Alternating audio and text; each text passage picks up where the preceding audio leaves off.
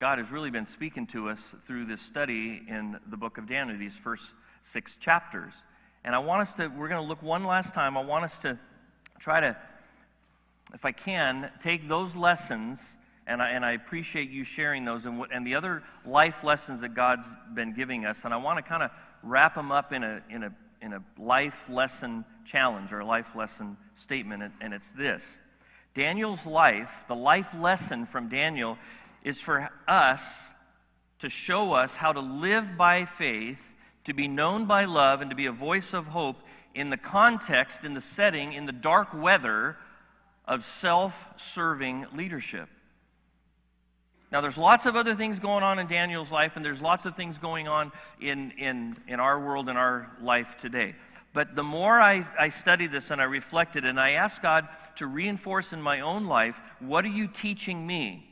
What are you teaching me in the study of, of Daniel? And what do I need to apply? I kept coming back to the impact on people's lives when those in power, those in leadership, are living for self.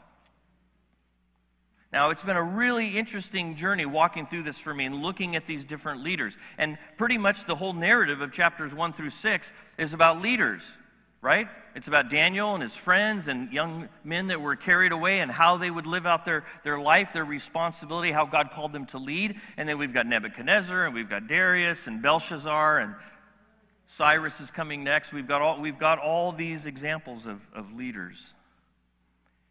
And when people who have influence, people that God gives an area of leadership, of responsibility, which, by the way, is who? I heard it. It's all of us. Don't for a minute sit there and think, I don't need to listen this morning because this is about leadership and I'm not a leader. I'm just a, a teenager. All of us have areas of influence, areas of leadership. Every single one of us has the same most important area of leadership. And do you know what that is? It's yourself. That's the first area of leadership is leading yourself the decisions you make as a, as a human being, specifically as a follower, a disciple of Jesus Christ. I make decisions every day, almost moment to moment, that is leading me. The, the chaos, the pain, the suffering, from the, the pit of lions to the furnace to, boy, we're just, getting, we're just getting the impact on a few people in this narrative. But think about the impact on all the people under the influence, under the, the leadership, the rule of these leaders of Nebuchadnezzar and this morning Darius. See, self serving leaders have a, have a terrible impact a painful impact on the people that they influence or have authority over. And if there's a life lesson from this study as we bring it to a close today, and yes, we're looking at the, the, the, the lions, the, the, I, don't know why we do this, but we decorate our kids' bedrooms with these stories.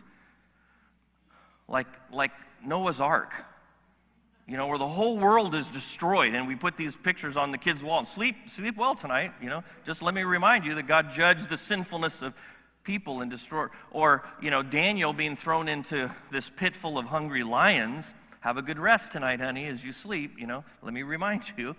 Yeah, we're going to talk about that story. It's in our text this morning. But the big picture for me that I, I, I really want to convey this morning is that Daniel has, he models for us this, this idea of living by faith, being known by love, and being a voice of hope, specifically in a context of self serving leaders. Now, what I heard in your commitments, there, it's there, and I don't think I'm forcing it. I really did hear what you, sh- you shared this morning from impossible to dark weather to you know the, the adjectives that you're using. Why are we using those adjectives? Because we live today in a context of self-serving leaders. Almost everywhere we look it's hard to find the exception. Look at sports look at business look at government look at education look at the, whatever industry field you want to look at. But before you're done looking let's make sure we also look at home and look at our marriage and look at our parenting. You with me? I'm, I'm that, I know it doesn't feel so good. It's easy for me. I could complain to you all day long about examples of bad leadership. in our world. All day long. I got lots of fuel for that fire. But don't I also need to look here? What kind of dad am I? What kind of my, what kind of father am I? What kind of friend, husband?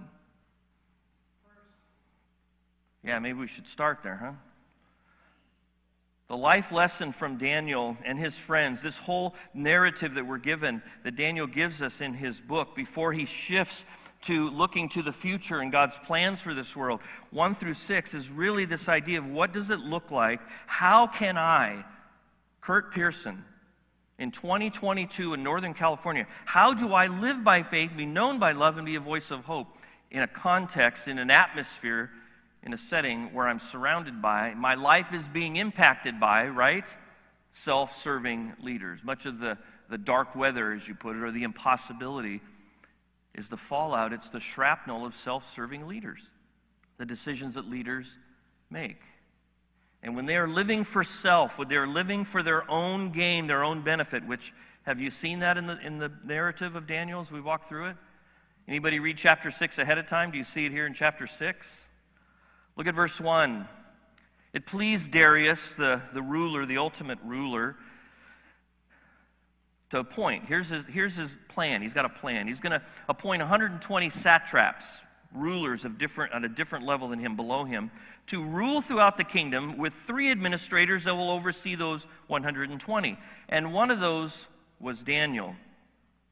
The satraps were made accountable to them, to the three administrators, so that the king may not suffer loss. Hold on a second. The king recognizes something, doesn't he? He recognizes that there is self serving leadership even in his own kingdom, and he needs to do something. The self serving leader needs to do something to protect his interests from the other self serving leaders around him. Do we ever see that in our government? Is there a reason why we have checks and balances? They were made accountable. The satraps were made accountable so the king wouldn't suffer loss. Now, Daniel so distinguished himself, he literally stood out among the administrators and the satraps, the three and the 120. He so stood out by his exceptional qualities or his exceptional spirit, his exceptional attitude, that the king planned, his plan was to set him over the whole kingdom. Now, he must have talked about this. It must have been more than just in his thinking, because people seem to know this and they respond to it. At this, or when this became aware, they're understanding the king's plans to make Daniel the number one, the administrators, the other two, and the satraps, the 125, 120, come together and they try to find some reason. They try to find grounds for charging Daniel, to discredit him. Why don't they want him to be over them? Because they're self serving leaders and Daniel is not. And this is going to mess up everything. And so they get together and they begin to plan and they say, okay, we got to find something. We got to figure out how to, to discredit him in his conduct of government affairs, in his leadership. But they're unable to do so. They couldn't find anything. Let's have a congressional uh, committee. Let's investigate. Let's see. No, nothing. Okay. Let's have a confirmation hearing. No, nothing bad came out. They could find no corruption in him because there was none there. Right? That's what it says.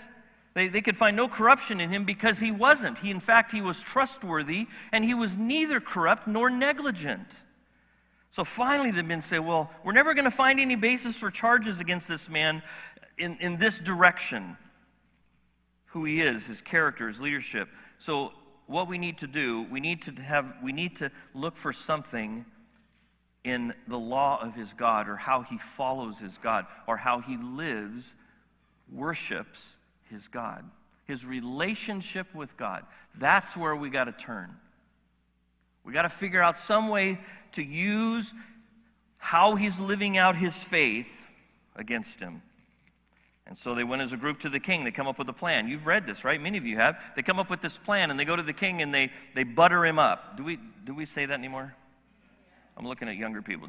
You're laughing. No, just shake your head. I'm, I, can, I can wear the humiliation. Okay, yeah, oh my goodness. Okay, so we don't say, I don't know what we say when you want to try to get somebody on your side. No? Okay. Maybe we don't do, maybe we just do it directly. Just, hey, can I have 20 bucks?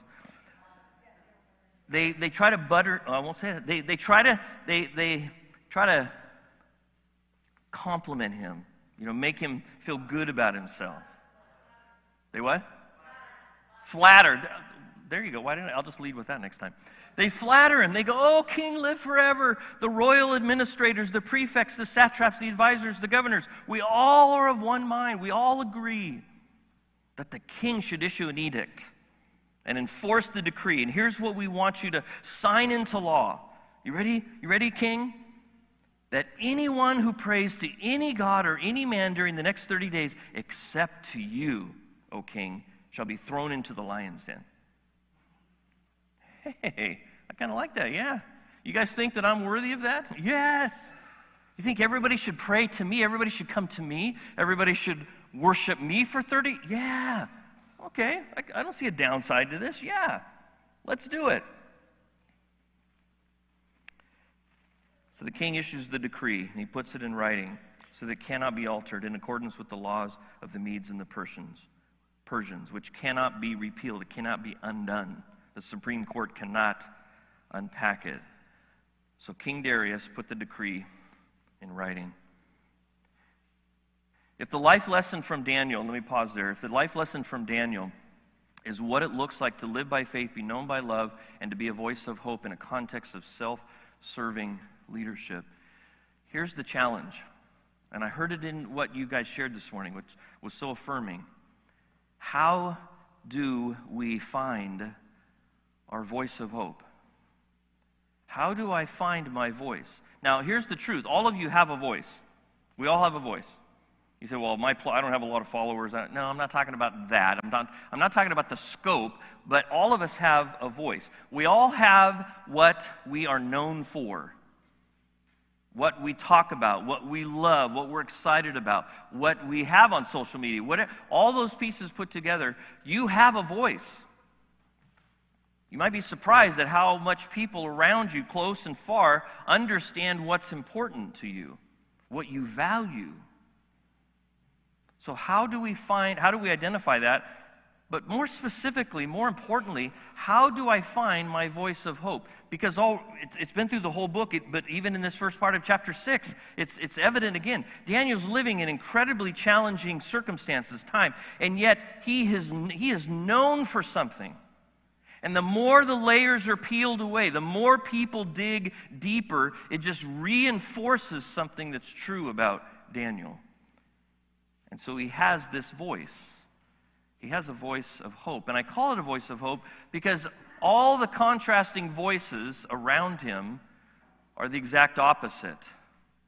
It's all about me. It's all about self. It's all about what's good for me. It's all about what I want. It's all about getting. You, do you hear those voices today? We, we, we phrase them differently. I'm a, a child of the 60s and 70s, and so, you know, if it feels good, do it. That was the, right? I mean, it changes. Anybody remember Miller time? Yeah, you know, we got, boy. We changed the wording, but it's all the same thing, isn't it? The predominant voices in our world and our culture, and it's always been this way, is all about me. It's all about me. And here we've got a guy whose voice is very different. It's all about God. And because it's all about God, it's also about people and serving people and doing what's best for other people, even at my own cost, even at my own loss or pain, I'm going to love God and I'm going to love people. And you guys, that's hope. That's hope.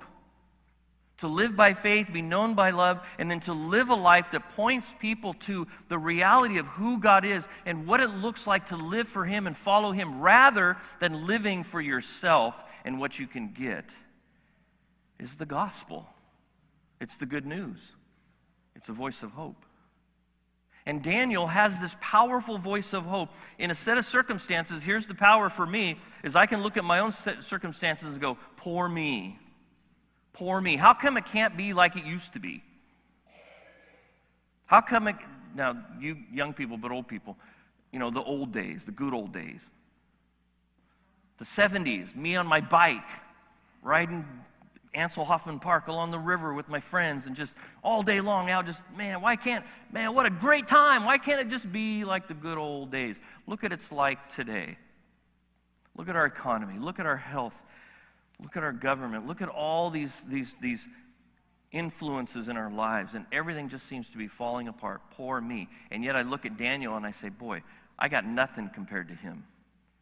And yet here he is with this strong, clear voice of hope. So, how do I find my voice of hope? Number one, let me give you some things to write down or take note of however it's going to help stick in your in your heart and your head number one your voice of hope is going to be birthed it's going to be rooted it's going to be discovered in your character not your circumstances and as long as you and I go, well, if, if, if my wife was just this, or if the economy was just that, or if my health would just do this, or if the governor would just do that, or if the president or Congress, if the Supreme Court, if this would, if gas was just cheaper, I'd say that in jest, but, but we, as long as we're looking at our circumstances, we're going to make excuses for us living by faith, being, a, being known by love, and being a voice of hope. A clear clarion call to hope.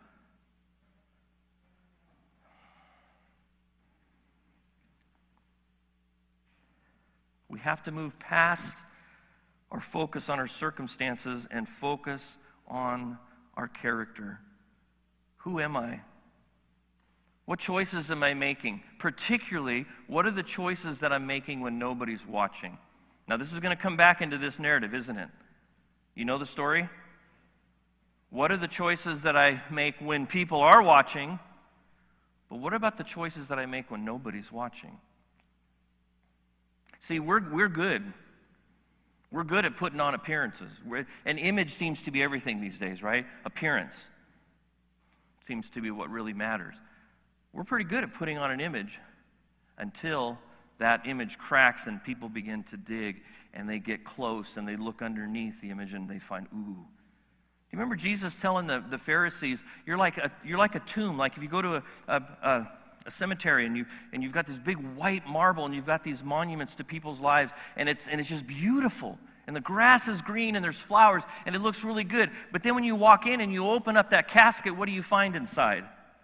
Yeah, let's not talk about it, right? Do you remember Jesus telling the Pharisees that? You're good at this outward appearance thing, but when we peel it back, so let's peel back Daniel. Let's peel back the image. Let's go beyond just the position and the authority he has. And what did we find? What did they find? Character, right? Above reproach. He's the real deal.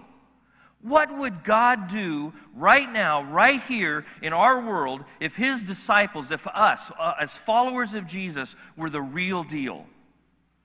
I'm not talking about all the things we think we need to have to influence society. What if we were just the real deal? No matter what people peeled away, Sunday morning, Wednesday afternoon, Saturday night, whatever they peeled away, Whatever we're watching on TV, whatever we're talking about, whatever we're reading, whatever we're dreaming about, whatever we're saying to our husband or wife, or however we're inter- interacting with our kids or our neighbor, no matter how much they peeled away, they got the same thing.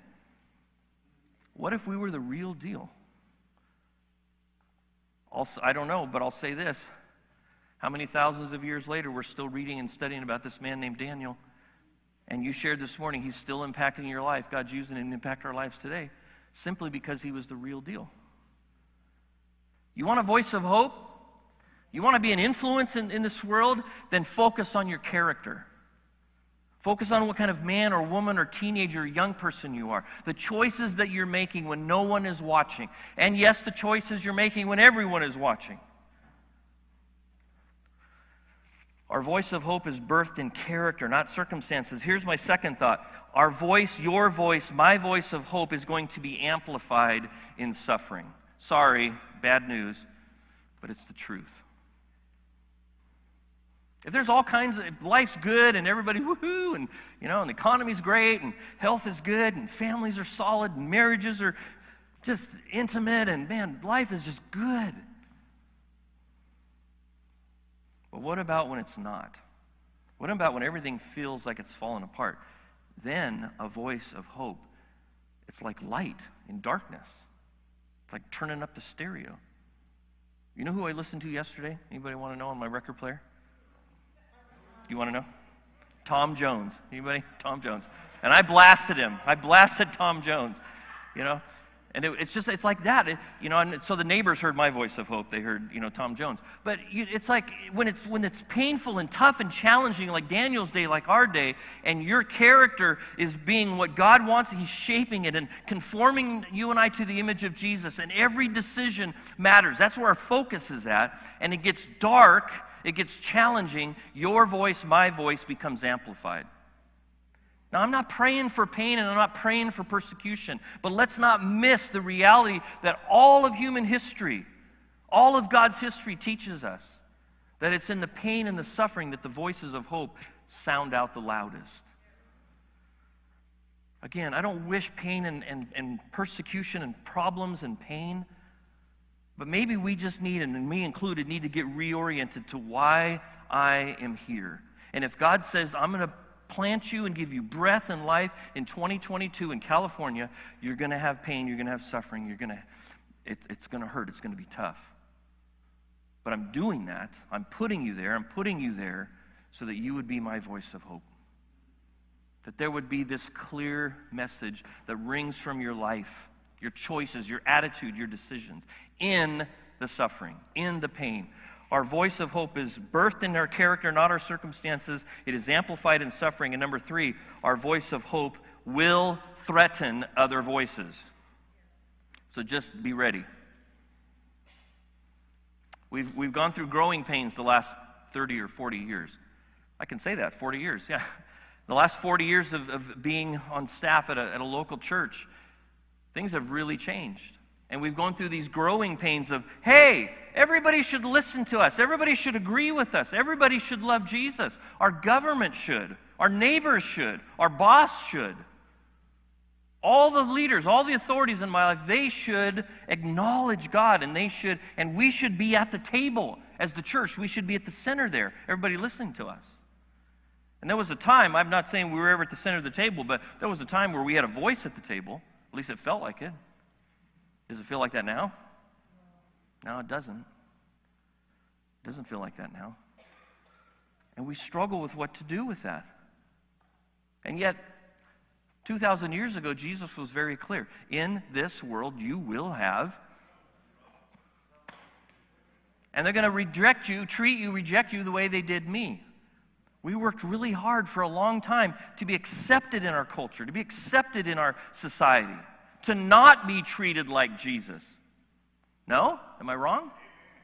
We have. We've worked really hard. I got an easy button on my desk. You know, that was easy, the little button. I like easy, I like comfort. We worked really hard to, to fit in, to be accepted.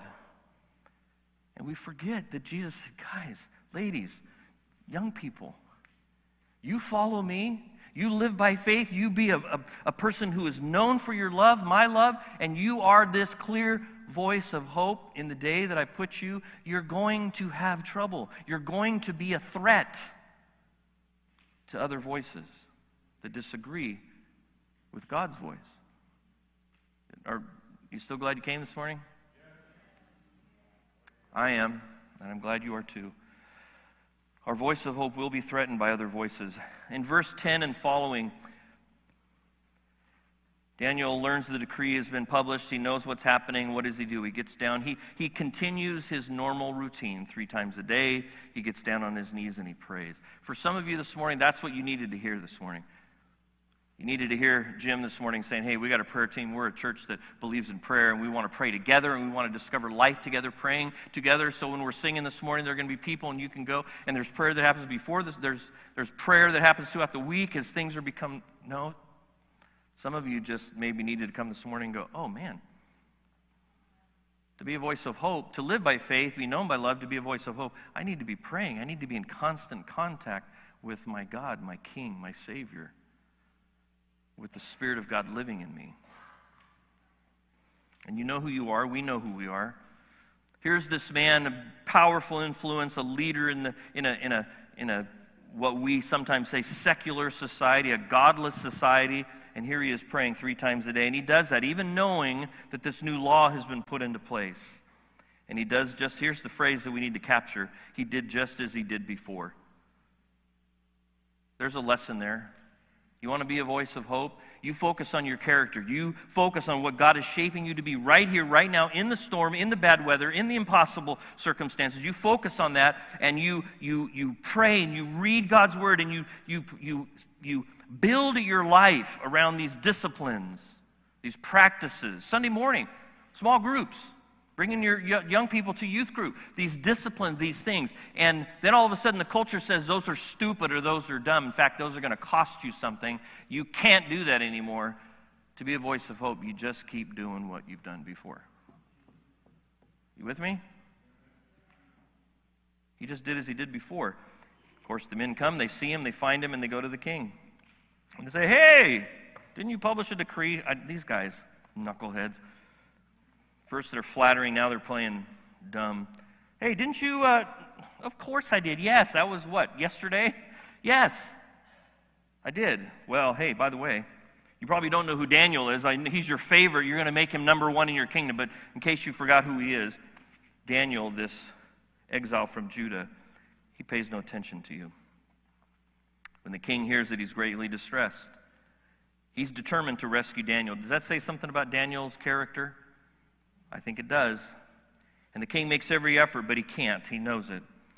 And so the king gives the order, and they bring Daniel and they throw him into the lion's den. There's not clarity on what this looks like. There's a couple different things it could be, but let's just all we need to know is that it's an area that restrains the lions from leaving, and they're purposely not fed regularly so that they're hungry. Lions aren't typically pleasure killers. They don't like to sometimes want to go crazy. I've had some experiences in Africa. I've had some up close ones with them. They're, they're, not, they're not typically, you know, just pleasure killers or kill for spite. They kill for one reason. You may know what it is? They're food. Yeah, food. They're hungry. And you and I are chicken nuggets. That's just the, the reality that when they see you, they see a big, you know, and me. If they're, if they're, I've, I've been within five feet of a lion in the wild, just laying there who's already eaten, a, a, a, female who's already eaten, and she just laid there and looked at me, and she, you know, she was kind of warm and she was panting because she's digesting. She could care less about me. Now, if she had not eaten for several days, it would have been, you would have been having a different celebration, you know, for me not coming home. You know, I would be the chicken nugget. And so these, these lions were purposely kept off kilter. There we, we, we do seem to know that that there was tactics they used to make them extremely hungry so that when someone was dropped into this setting there was no question of what was going to happen. We know what was going to happen right? And, and lions also don't like to tear their food apart. If you've ever seen a lion hunt and how they typically kill is by suffocation right? They, they squeeze it they try not to get hurt and they squeeze it until the thing passes out still alive, and then they start eating because that's the purpose. And they knew that, and so they had this method of execution or treating people that disobeyed. And so he gives the order, and Daniel's brought in. And the king knows what's going to happen. But he says this He says, May your God, whom you continually serve, rescue you. And they close up the den, they bring the stone, they make it so that the lions can't leave, Daniel can't leave. They seal it. All these guys that are against Daniel, they put, hey, I want to put my ring on there too to make sure Somebody doesn't come in the night. King can't sleep. He's upset. Goes back to his room. He, he just, he, he can't sleep. He doesn't have any entertainment. He just, he's, he's fixated on Daniel. And in the morning, when he comes near the den, he calls out to Daniel in an anguished voice. Anguish meaning he really knows what he's going to find. He's not, there's not going to be any response. And when they remove the stone, he knows what he's going to see. Daniel, servant of the living God, is your God whom you serve continually. Has he been able to rescue from you from the lions? I don't know about you guys. I have these moments, and this is one of them for me, where I just, I, I, do want a videotape. I want a DVD. I want to be able to go, I want to see his face when he hears the voice. I, I want to hear Daniel's voice, too. I just straight up. I want to hear, oh, king, or was it, king? You know, I mean, I, I just, I have, I have imagination. But you know, I want to see the king and I want to, I want to feel his heart rate as he's running up there. And then he says, Daniel, could it be? And he hears a voice. Oh, king, live forever. My God sent his angel, and I've spent the night with a bunch of kittens, a bunch of pussycats. He closed, God, God closed their mouths. They didn't hurt me. I was found to be innocent in God's sight. He just did what he'd done before. He focused on his character. He lived out his faith. He was known as a man of God's love, and he was a voice of hope, regardless of what the circumstances were, that were thrown at him. And I haven't sinned against you either. The king was overjoyed. The story doesn't, this part doesn't end well, does it? So maybe don't put this on your children's nurseries. This is not the story to put on the wall. He has the men and their families brought and they're thrown in, and you, and you know what happens, right? The lions do what they do they eat them. They're hungry. Let me give you two more. My time is up, but let me give you two more thoughts. And I hope you're writing these down. God can use this in the coming week as you come back and revisit these thoughts. A voice of hope cannot, will not be silenced by the voices of this world. That's God's promise. There might be a price to pay. He's already said we're going to have suffering, but you live to be a voice of hope today and this world, in spite of what you feel and what you hear and what you read on the news. Please stop getting fixated in the moment in the 9 o'clock, 10 o'clock, I don't know what, 11 o'clock news. Stop being fixated by the, the Yahoo News or the, the, the Facebook or wherever you get your information or whatever you're feeding on. Stop getting fixated on the moment and lose sight of the big picture that God is on the throne and He wins. He's building His kingdom. There's going to be people that are eaten by the lion. There's terrible elements to the future because people will not surrender to their Creator. But God wins. And He wins every single time one of His children, every, any of us in this room that are a child of God, when you live by faith, when you are known for your love, and you are a clear voice of hope today, God wins. And His kingdom is expanded. Now, notice this. I got to wrap up. Notice this last. I said there was two. There's actually three. There's one more. Here's what happens. Here's how God wins. Look at verse 25. A voice of hope, if you and I are voices of hope, what it does is it will reveal God to the hopeless. It'll reveal God to our world, your world. A voice of hope makes God known. It reveals him to the world. King Darius writes, this is the same King Darius. He writes to all the peoples, nations, what happened to the rule can't be undone? What, hold on. Everyone, listen up. I issue a decree that in every part of my kingdom, people must fear and reverence the God of Daniel. Who, who, who, wow. Boy, this king is schizophrenic. What in the world? But who is this God? Darius, do you really know who this God is? I do because I've been around Daniel. Listen to who he is. He rescues and he saves. He performs signs and wonders in the heavens and on the earth. He rescued Daniel from the power of the kittens, the, li- the lions. And Daniel prospers during the reign of Darius, even up to the reign of Cyrus. Here's the win, guys. We may suffer, we may be in a lion's den, we may get eaten. Do you remember the three young men in the furnace? We can, we, this furnace can kill us and take us home. God still wins. God still wins because God rescues. Boy, this, this King Darius has a clear picture. Would you agree? Does he get who God is? That he's worth our worship, our fear, and our reverence, that he rescues and he saves and he reveals himself to creation through signs and wonders. Is that the God that you know? It's the God that I know. That he rescues and he saves, and that's what the hopeless need to see. They need to know. How are they going to know it? They're going to know it through voices of hope like you and me. In high school, at work, in your home, in your neighborhood, in this church family, wherever we go. A voice of hope reveals God to the hopeless. Here's the question. I can't even remember what's next. Stephen, is it you guys? Okay, you guys want to make your way up here? Have you found your voice of hope? Have you? And don't answer out loud. You, you need to answer before God. And you, you start by saying, okay, what do I talk about? What do, people, what do people know me by? Am I the whiner? Am I the complainer? Am I the worrier? Am I the, am I the ambitious one? Am I the one, am I the distracted one by the things of this world? Or I am, the, am I the one that my character, no matter when you interact with me, whenever you listen to me, whenever you talk to me, whenever we interact, I'm the same person. I'm just living by faith. I'm sharing the love of God that He's poured into my life. And I'm just going to keep yelling, whispering, proclaiming that the only hope I know is found in Jesus Christ. Because he's the God who rescues and saves. He's the God that has made himself known through signs and wonders, and he's still doing that today. Yes or no? So, what's my voice? Let me close with this. You, wanna, you, wanna, you want some practical steps, then you need to engage the people in your life to know who Jesus is. That needs to be the purpose of your engagement. Well, no, it's my spouse, it's my kids, it's my mechanic, it's my doctor, it's my boss. Great, that's all good. But engage every one of those people to know Jesus. Undercurrent of everything you do and say needs to reveal that you know Jesus and you want them to know him too. Guys, we've forgotten or we've laid down the reality that people need to know Jesus.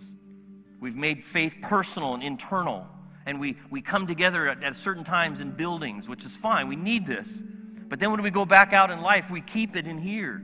Because you don't understand how, man, the, the, the culture today, nobody wants to hear it, nobody wants to see it. It's going to get me in trouble if I live out godly character. It's going to cost me. You don't get it, Kurt. You're a pastor. You live in this little bubble. You know. You... Everyone that I engage, everyone that you engage, it should be with the goal of them knowing Jesus like I know him. Number two, empower the people in your life to love him. Speak truth. Speak identity into people's lives. That means speaking truth into the lost and to those who are confused and those who are angry. Yes? The cross is a scandal. The gospel is hard. There's hard truth in it that I'm a sinner and I'm lost without Jesus. Speak identity into people's lives, empower them to love Him, equip the people in your life to obey Him. Again, speak truth, speak the Word of God. Guys, can we please stop sharing? I'll look at you because they'll, they'll be mad. Can we please stop sharing our opinions on everything? Not everybody needs to have a voice at the table. Not everybody needs to know my opinion. Oh, now you're not happy. what do people need to know? What they need to hear from me is God's truth. And my, my challenge in my life of trying to live in that truth. Stop sharing our opinions. Stop sharing what we think. Stop trying to convince people. Let's just speak God's truth out of our mouths and then back it up with our lives that our character matches it. And finally, boy, I need this. I'm just going to tell you, I'm going to confess openly before all of you. I need to be encouraged every day to keep trusting Jesus. Would you do that for me? Would you do that for the person sitting next to you? Let's encourage each other that we can trust Jesus. When you stop trusting Jesus, you have lost your hope. It's gone. And you're going to turn to something else. And I say this humbly you're not going to find anything else that's going to give you hope. If you're here this morning and you don't know Jesus, that may be offensive to you, but I say that to you in love because I believe that with every fiber of my being. You will not find hope anywhere for this life or the next apart from Jesus Christ. And the good news is, He's ready to give it to you. It's a free gift. It's because of His grace, not because you earn it, don't earn it, can't earn it. He just wants to give you life in Him. We need to encourage one another. Can you say amen to that? We need to do it every chance we get. If we do that, if we engage, we empower, we equip, and we encourage, you will be amazed at how you change, how much more you begin to look like Jesus Christ, and how loud and clear your voice of hope will become. And God wins. Amen.